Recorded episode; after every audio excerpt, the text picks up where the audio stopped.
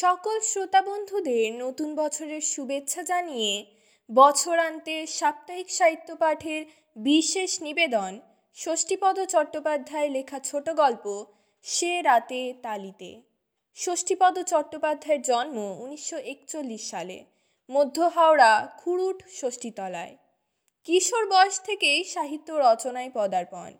উনিশশো একষট্টি সাল থেকে আনন্দবাজার পত্রিকার রবিবাসরীয় আলোচনীর সঙ্গে উনি যুক্ত থাকলেও উনিশশো একাশি সালে প্রকাশিত ছোটদের জন্য লেখা পাণ্ডব গোয়েন্দায় লেখককে সুপ্রতিষ্ঠিত করে। আজকের ছোট গল্পটি আমরা নিয়েছি আনন্দ পাবলিশার্স থেকে প্রকাশিত আরও পঞ্চাশটি ভূতের গল্প এই বইটি থেকে। প্রধান চরিত্রে গল্পকথক ও ডাক্তার। গল্প পাঠে নীল ও ত্রিদীপ। গল্পের সূত্রধর আমি ইন্দ্রাণী। শুরু হচ্ছে সে রাতে তালিতে।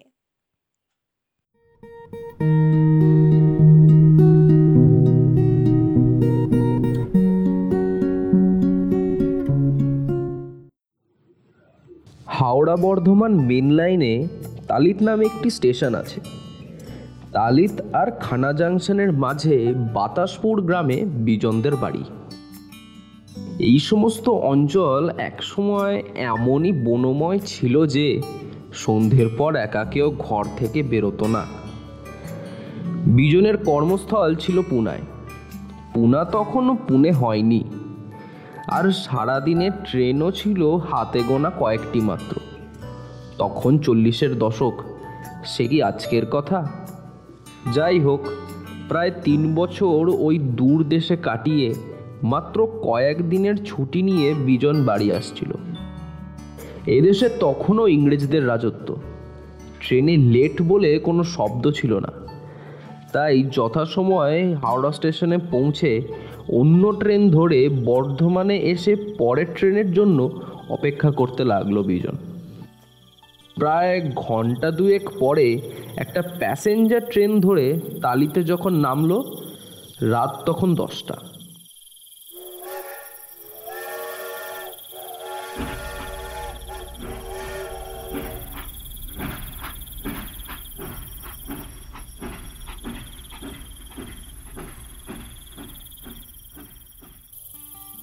সময়কালে রাত্রি দশটা মানে গভীর রাত।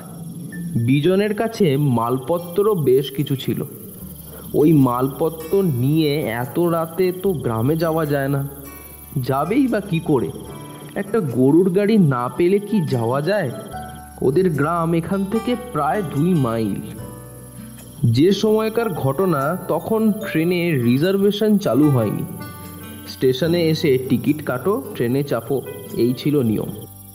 First class second class inter class ও থার্ড ক্লাস কোনো স্লিপার ক্লাস ছিল না।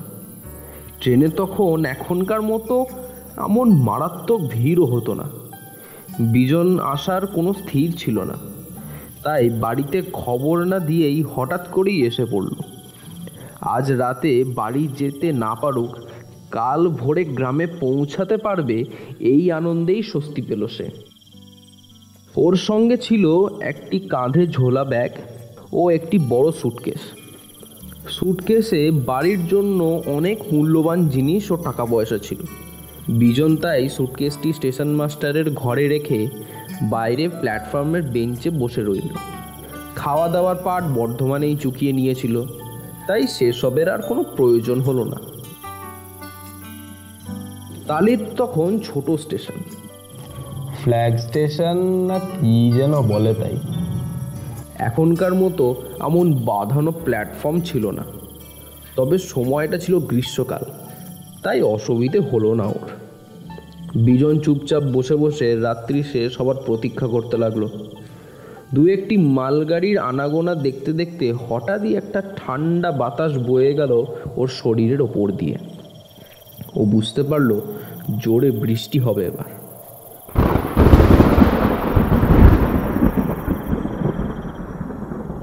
ঘন ঘন বিদ্যুতের চমক ও মেঘের গর্জন শুনে ও আর খোলা জায়গায় না থেকে স্টেশন মাস্টারের ঘরের সামনে একটি শেডের নিচে অন্য একটি বেঞ্চিতে বসে রইল চুপচাপ। বসে থাকতে থাকতে শুয়েও পড়ল এক সময়। শুরু হলো প্রবল বর্ষণ। শুয়ে থাকতে থাকতে ঘুমিয়েও পড়ল।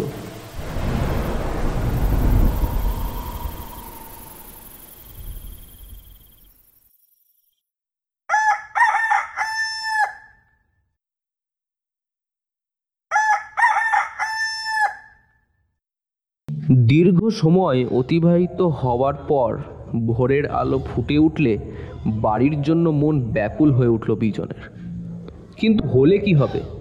এত ভোরে তো গ্রামে যাওয়ার জন্য গরুর গাড়ি পাওয়া যাবে না। তাই ও ঠিক করল, আর অপেক্ষা নয়। কাঁধের ঝোলাটি সঙ্গে করেই গ্রামের দিকে রওনা হবে।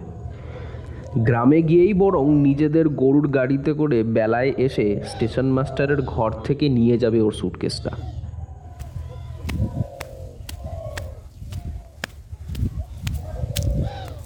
এই ভেবে ও গ্রামে যাবার পথ ধরল। পরপর দু তিনটে গ্রাম পেরিয়ে তবেই যেতে হবে ওদের গ্রামে। প্রথম যে গ্রামটিতে ও এলো, সেখানে আসা মাত্রই কুকুরগুলো সে কি চিৎকার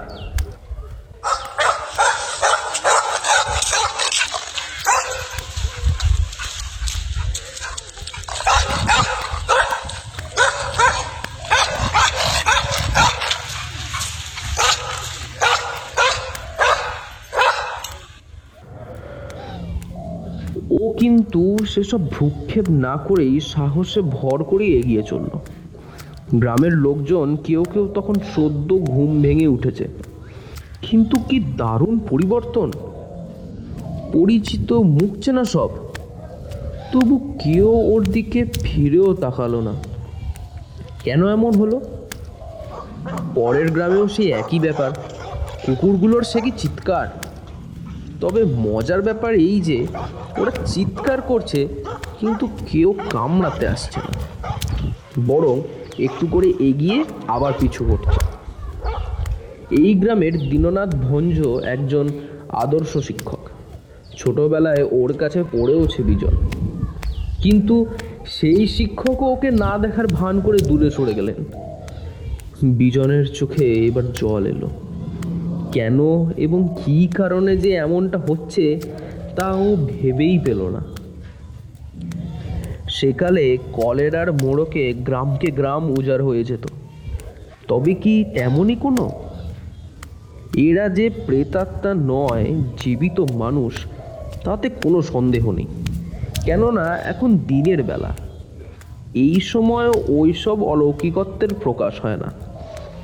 বিজন ভাবল নিশ্চয়ই গ্রাম্য কোনো বিবাদ। তারই জেরে এইসব। ও এবার আরও দ্রুত পা চালিয়ে গ্রামে এলো। তখন ভালোভাবে রোদ উঠে গেছে। পুকুরে হাঁস চড়ছে বউ মেয়েরা ঘাট সারছে, অদূরে বাড়িও দেখা যাচ্ছে ওদের। ওরই প্রিয় কুকুরটা ভৌ ভৌ ডাক ছেড়ে ছুটে এলো ওর কাছে। ও গায়ে হাত বুলাতে যেতেই কিছুটা দূরে গিয়ে ধুলোয় গড়াগড়ি খেতে লাগল। কিছুক্ষণ পরে আবার ছুটে এসে ঝাঁপিয়ে পড়ল ওর ব্যাগের ওপর তারপর সেটা নিয়ে বাড়ির দিকে ছুটলো। চোখে জল ভরে এলো বিজনের। ও বেশ বুঝতে পারল কোনো একটা অঘটন হইতেছে এখানে। কিন্তু কি হয়েছে? হলোটা কি? বিজন কাপা কাপা পায়ে বাড়ির ভেতর ঢুকলো। দেখল ওর বাবা, মা, ভাই, বোন ও আত্মীয় স্বজনরা সবাই বাড়ির পোষা কুকুরের মুখ থেকে ব্যাগটা নিয়ে হাতড়ে হাতড়ে কী সব দেখছে।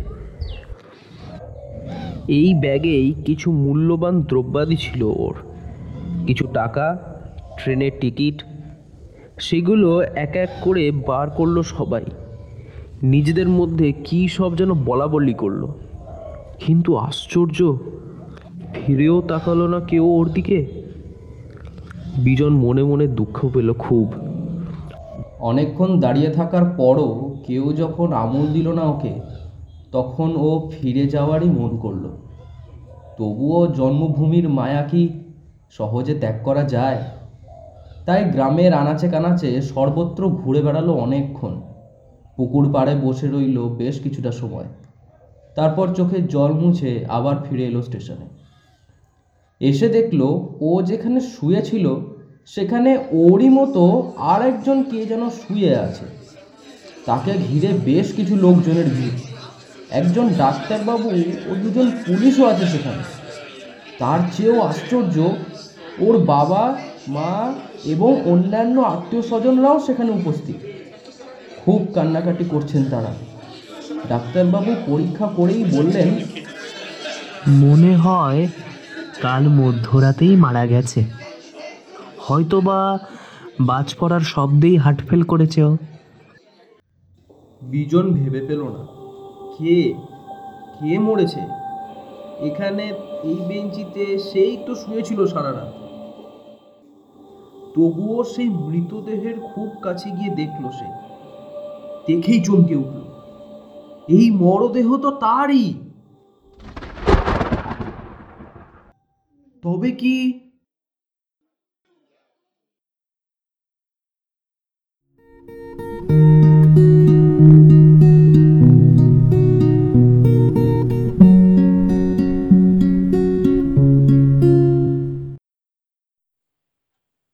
আপনারা শুনলেন ষষ্ঠীপদ চট্টোপাধ্যায়ের লেখা ছোট গল্প, সে রাতে তালিতে। গল্প কথকের ভূমিকায় নীল। সমগ্র পর্ব পরিচালনা এবং ডাক্তারের ভূমিকায় ত্রিদীপ।